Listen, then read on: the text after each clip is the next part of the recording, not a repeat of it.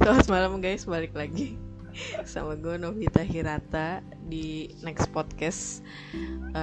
Jadi hari ini gue bareng sama temen gue mau ngulik-ngulik dikit nih cerita dia, ya kan, cerita hidupnya. Ya, jadi ini dia namanya siapa? Asli, gue malas banget sebenernya ngulik-ngulik kehidupan gue. Gue seneng nih ngulik-ngulik kehidupan dia.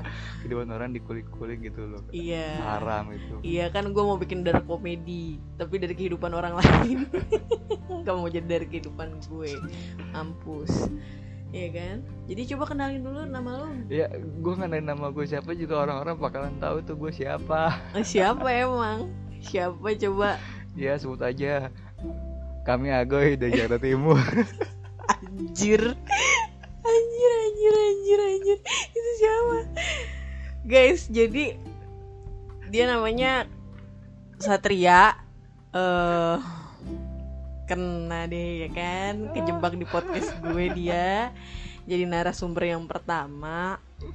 Kenapa gue pilih dia? Karena emang kehidupannya cukup random. Dan gue tahu random banget kehidupannya, jadi kayaknya menarik untuk diulik gitu. Menarik, coba. Ya menarik dong. Jadi kan pertama gue kenal dia adalah tahun 2010 di kampus gitu. 2010 apa 2000 berapa sih? 2010 benar. Iya 2010 ya. Jadi pasti lo tahu pas ujian doang kan? Gue nggak tahu sih kapan tepatnya itu kapan, gue juga nggak tahu. Tapi yang lebih ininya sih ini angkatan tua cuy. Jadi 2 tahun di atas gua, 2008, terus tiba-tiba ada di satu angkatan sama gua gitu. Hina banget kali. Hina.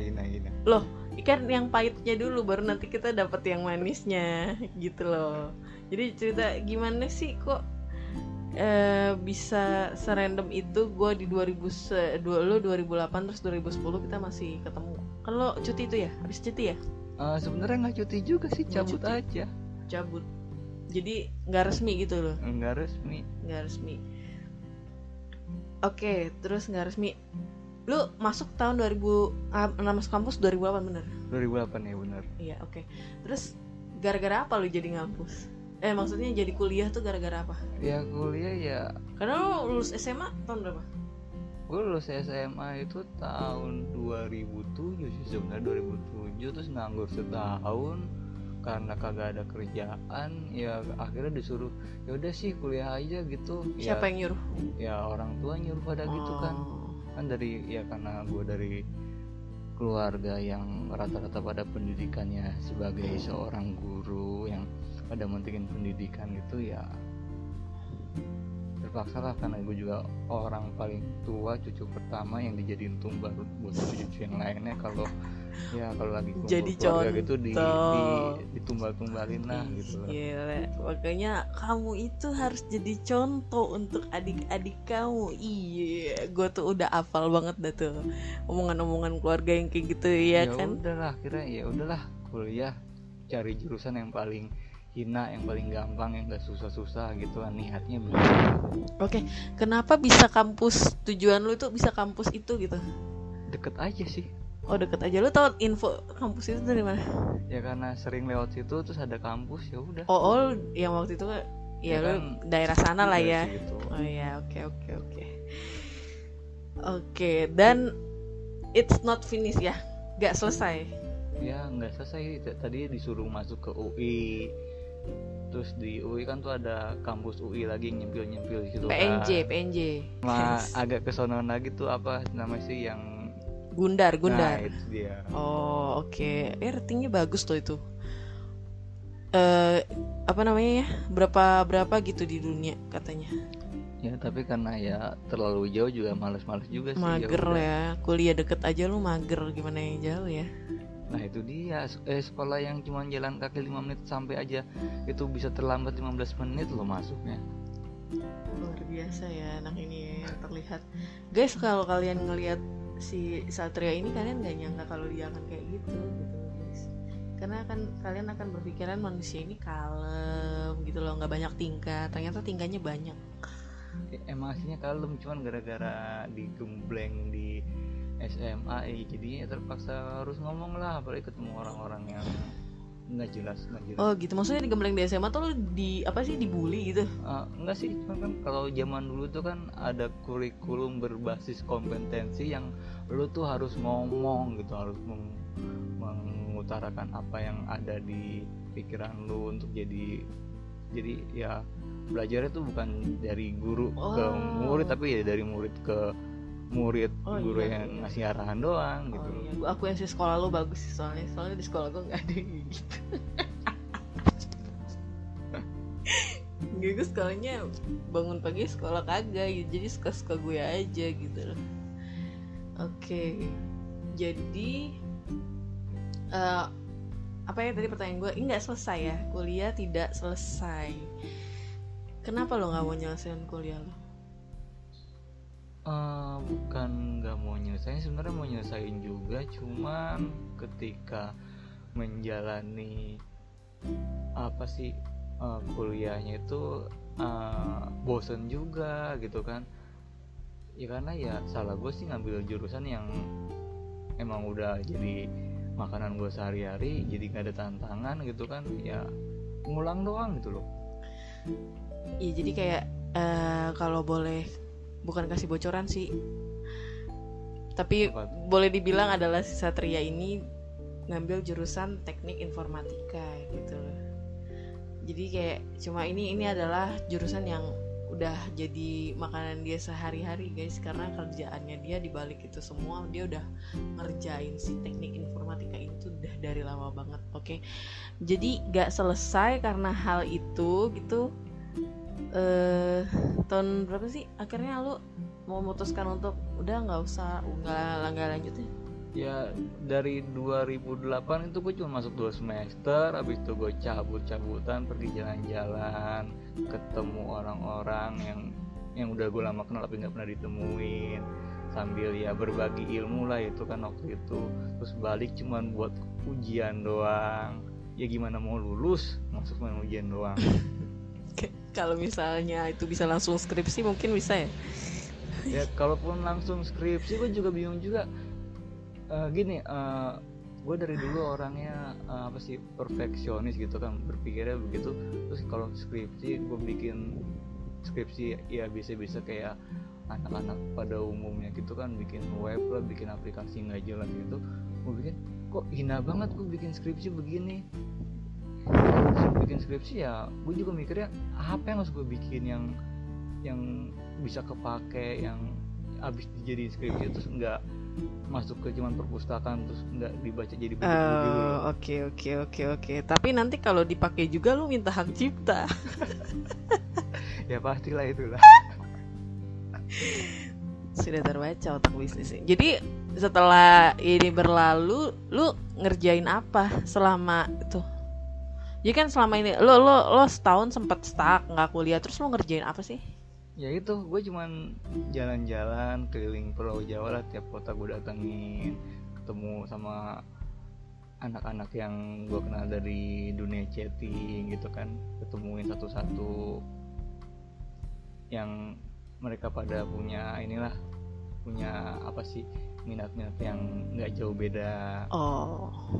Oke, jadi kalau gue boleh ini karir IT lu tuh dimulainya kapan? Karir, gimana ya dibilang karir, gue juga nggak pernah masuk ke dunia bisnisnya sih ya.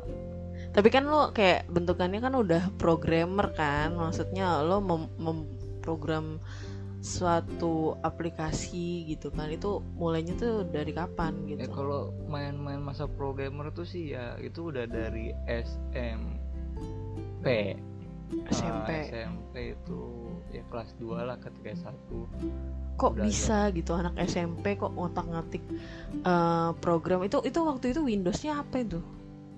Ya masih OS-nya tuh apa itu dulu tuh? Kayak masih XP deh. XP ya? Iya masih XP. Luar biasa ya anak SMP kelas 2. Saat itu OS-nya masih XP. Ya itu waktu itu gue iseng bikin aplikasi kayak semacam Who Wants to Be a Millionaire gitu. Tapi gue bikinnya dari pakai yang ngeselit gue bikin pakai PowerPoint dong.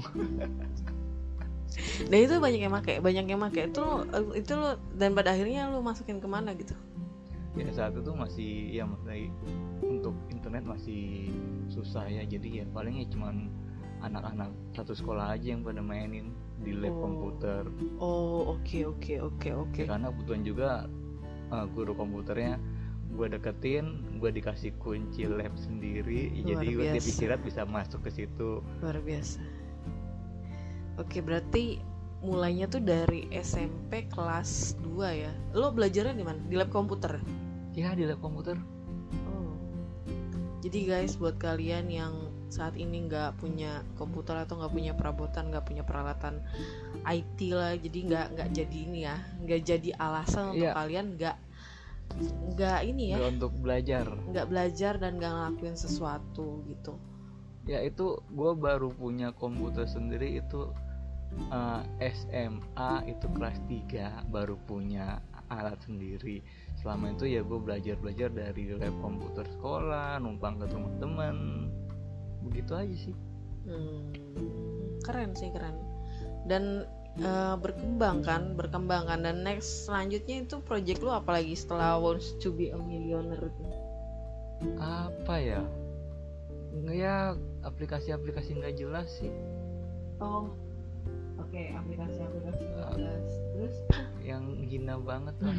Itu menurut gue hina ya, pas kalau menurut orang awam gitu kan, kayak gue orang awam itu pasti kayak wah gitu, kok bisa ya gitu. Ya kalau orang-orang ngeliatnya sih ya nyebutnya hacker lah. Kalau ikut zaman dulu ya anjir lah, hina banget dulu gue beginian deh. Lu jangan salah ya, dulu tuh waktu SMA ya gak tau gimana caranya. Gue tuh kan emang sering juga nongkrong di warnet gitu untuk buka ya Facebook, zaman dulu Friendster ya, gitu-gitu. Sampai gue bikin flash gitu kan pakai Macromedia Flash gitu, terus gue upload ke Friendster, gue postingan ke. Gue aja masih menikmati mIRC setua itu gue cuy. Ya gue posting ke komennya teman gitu kan, jadi ketika dia buka profilnya langsung pindah ke profilnya gue, terus gue kayak hacker gitu, udah astaga. Kayak kepo-kepo gitu. Mencari tutorial di Google bagaimana cara menghack Facebook. Kan konyol ya. Konyol banget, itu suatu kekonyolan yang pernah gue lakukan memang. Terus pertama kali lo terjun ke industrinya, kayak bener-bener ngerjain program yang memang that's a business gitu, emang ada duitnya. Itu kapan? Nah itu ketika udah menjelang SMA itu kan muncul tuh yang namanya Google baru muncul, Gmail, terus habis itu muncul sebelum muncul AdSense itu ada kayak aplikasi pay to click segala macam gitu yang nggak jelas, yang banyak scamnya. Gue cobain ikutan itu, bikin web, gue bikin. Oh dulu yang booming itu ada lagi yang masuk ke PayPal yang one click lo dapet uang itu loh. Iya itu seperti itulah, itu ya kebaikan scam gitu. Gue udah kerjaan begituan. Tapi lo dapet duit nggak waktu itu? Bener nggak sih itu? Nggak. Itu nggak. Oh. Kebaikan pada ya yang dibayar mungkin ya orang-orang deket-deketnya dia gitu. Gitu ya. Ya bayangin aja lu cuma ngerjain. Ya dulu kan lo kan bisnis itu kan sempet booming banget kan? Iya itu booming banget itu. Sampai gue juga ikutan begitu. Cuman gue nggak terlalu ngarepin itu juga sih. Cuman ya gue bikin web spam gitu kan, buat gue promosiin ke warnet. Gue datengin semua warnet di Jakarta Timur. Serius? Di default browser tuh ketika kan dulu default browser ketika dibuka muncul web itu gitu loh. Jadi ada orang main, dibuka browser langsung pertama muncul web itu gitu. Oh jadi tapi lu melakukan itu tanpa sepengetahuan si penjaga warnet ya kan? Iya. Wow. Guys, ini serius ya guys. Demi klik. Gitu serius ya, ini cuma ada di foto gue, dan ini gue juga baru tahu kalau dia ngelakuin hal itu, ngelakuin keliling warnet se-Jakarta Timur untuk bikin spam gitu ya. Iya, biasanya default browsernya ketika dibuka langsung buka web gue itu gitu. Cookie ya? Enggak, itu bukan cookie sih, itu kan ada settingan ini browsernya, ada default tabnya gitu loh. Oh, Oke. Ini kayaknya udah IT banget ya obrolannya. Sebenarnya gue mau bahas, oke, terus itu sekitar SMA itu lo ngelakuin itu, itu ada uang itu lo ngelakuin itu? Ya tadi sih berapa doangnya, tapi cuan ternyata ya, enggak lah, nggak ada uang, itu cuma scam doang. Iya, terus lo ngerjain itu buat apa? Ya pertama ya karena tertarik dengan kebumingannya itu hal yang sepele, dapat uang banyak gitu loh. Tapi itu ngasilin nggak sih? Yang lo udah jalan ke keliling ke mana? Jakarta Timur, warnet Jakarta Timur, terus lo ngelakuin itu tuh booming gitu. Ya. Ada uangnya nggak? Nggak ada uangnya. Nggak ada. Wow. Jadi emang karena lo happy dan seneng aja ngerjainnya ya? Ya iseng-iseng aja sih. Sebenarnya bukan cuman gue berharap ada orang ngeklik terus dapat uang, tapi ya gue juga nyebar nama gue lah istilah dulu situ. Waduh.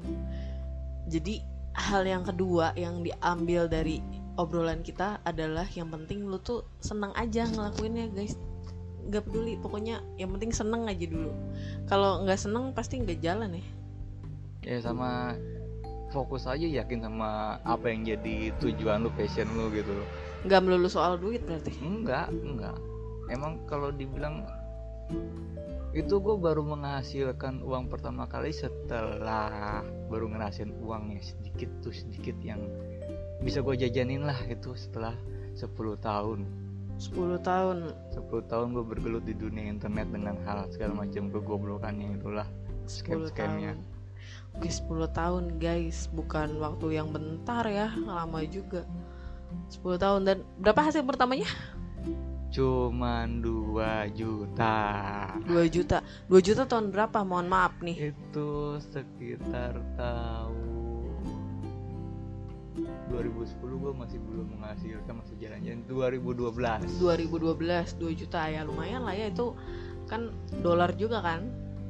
Ya dolar guys. Itu lo dapetnya dari mana projectnya? Itu dari AdSense, blog lo yang kontroversi. Enggak, dulu belum kontroversi, belum. Cuman itu waktu itu langsung viral trending gara-gara ada suatu aplikasi chat. Boleh disebut enggak? Sebut aja kali, udah enggak ada juga sih. Sebut. Itu dulu namanya Mik3-3, terus bangkrut jadi Mikme. Itu dia ada jualan emot, tapi emot langka yang cuma seasonal doang.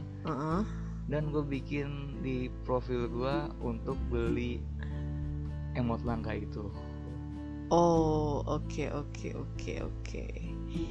Gokil sih guys, 10 tahun lo bergelut di dunia itu, terus lo baru dapat hasilnya ya pas banget 1 dekade ya. Gila, 1 dekade. Ya yang boleh kita ambil juga harus rajin lah ya, enggak boleh berhenti, enggak boleh kayak stuck di satu, maksudnya kalau lo gagal, lo fail di satu hal itu, terus lo udah berhenti. Tapi kan lo nggak tahu ya, kalau misalnya di kedepannya itu lo bakalan berhasil ya sih? Ya begitulah. Tapi ya jangan mencoba sesuatu yang gagal berulang-ulang kali juga. Iya. Dengan metode yang lain. Oke. Ya kayak sekarang, kalau dulu kan gue main receh-receh, berharap receh kayak dari pay to click, pay to survei segala macam tuh receh ya. Kalau gue ingat-ingat gitu, terus ada teman gue yang gitu, ya elah lu main receh banget sih, nggak guna gitu. Ya gitulah sekarang gue bilang kayak kebaikan scamnya gitu. Jadi lu tahu, jadi tahu ya mekanismenya tuh jadi kayak apa gitu loh. Ya. Mekanismenya si scamnya itu jadi kayak gimana gitu. Dari situ terus lu jadi buat scam juga kan? Ya sebenarnya nggak scam juga sih, tapi semi scam. Oh oke. Hampir setengah jam ngobrolin si Satria ini, luar biasa kan? Kalau topiknya deket, jadi enak ngobrolnya, nggak pakai batas, luar biasa. Cuma di podcast gue doang dia mau ngomong guys. Jadi ini, cuy. Satria ini 2008 mulai kuliah, sempat skip juga gitu, skip setahun gak kuliah, terus sekarang udah bisa menghasilkan uang juga dari internet. Yang banyak kita ambil dari sini tuh sebenarnya lo cukup ngelakuin apa hal yang lo suka, dan itu jangan dalam artian tuh lo lakuinnya berulang kali gitu, jangan mencoba hal yang salah berulang kali lah, cari metode-metode lain. Jangan mengulangi hal yang salah berulang kali, tapi lo juga harus rajin dan harus gelutin hal itu, nggak cuma sekali-sekali gitu nggak sih. Itu juga kayak buat pesan buat gue juga, karena gue juga kayak gitu soalnya. Jadi kayak gue anggot-anggotan gitu, ntar iya, ntar enggak, ntar enggak, ntar iya gitu loh, kayak gitu. Luar biasa loh ya. Dia mau ini kalau sampai viral gue tutup akun kali ya. Kan viralnya di akun gue, jadi gue yang dapat. Ya enggak lah, gak tutup akun. Enggak lah, jadi orang-orang lemah doang yang tutup akun. Ini cuman jadi podcast ini gue buat karena emang gue seneng aja dengerin podcast orang, dan gue juga cuma pengen nyoba aja sebenarnya. Random aja sih sebenarnya ngobrol-ngobrol sama teman-teman deket gue, terus nanti next juga ada teman-teman deket gue juga. Dan kesimpulan akhir ya, menurut lo? Kesimpulan apa ya? Gue juga bingung kalau kesimpulan. Kuliah itu penting nggak sih? Kuliah itu penting buat nyari koneksi, buat ngebentuk pola pikir lo, penting. Oke. Dan yang sebenarnya yang harus dilakukan sama selama lu kuliah itu apa? Ya sebenarnya apa ya? Gue juga bingung yang harus dilakukan ketika kuliah, karena gue nggak kuliah beneran sih. Tapi kan kayak gini ya, karena nggak semua orang yang kuliah itu sukses gitu. Iya. Kayak gue gitu. Maksudnya dalam artian kuliah jurusan apa, kerjanya nanti di mana gitu. Nggak masalah, itu nggak masalah, tapi justru di situ ketika kita kuliah kita tahu dunia akan kerjanya gimana, dunia yang sebenarnya akan gimana. Terus di situ lu tahu lu harus nyari koneksi, di situ lu harus benar-benar tanya teman-teman lu ada peluang apa nih gitu. Di situ ntar lu obsesi bentuk pikiran lu. Oke, hal yang salah yang dulu lo lihat sebenarnya seharusnya mereka nggak ngelakuin itu gitu di kampus. Yang nggak harus dilakuin tuh ya mereka cuma nongkrong di apa sih, organisasi nggak jelas, ngebahas nggak jelas. Kalau dibilang bukan kupu-kupu ya apa sih, mereka ngejelek-jelekin kupu-kupu, kuliah pulang, tapi mereka sendiri berorganisasi tapi nggak punya tujuan, cuman ngabisin waktu luang buat hal yang ngabisin uang juga gitu loh. Berarti kalau misalnya lu nongkrong tapi lu kosong ya gak guna lah ya gitu ya. Mendingan kalau nongkrong lu ngobrolin uang gitu loh. Itu lebih bagus dibandingkan lu nongkrong ngabisin uang. Oke, guys, jadi kesimpulan akhirnya adalah kuliah itu penting. Jangan kalian pikir karena Satria nggak kuliah atau Satria nggak lulus kuliah dan dia nggak ngelakuin apa-apa. No, kuliah itu tetap penting untuk cari koneksi, untuk pola pikir kalian, dan buat punya jaringan juga gitu loh. Tapi yang nggak boleh kalian lakuin di sini adalah jangan sampai kalian tuh nongkrong kosong gitu. Di sana nggak ada yang diobrolin gitu. Itu aja sih, dan kayaknya ini udah hampir 30 menit. Bukan hampir ya, udah 30 menit kita ngobrol, dan kayaknya gue cukupin aja sampai sini. Thank you buat kalian yang emang mau mendengarkan podcast ini, dan next gue juga bakalan bikin podcast dengan teman-teman gue yang lain. Thank you guys, selamat siang, pagi, malam. Novita pamit, dah.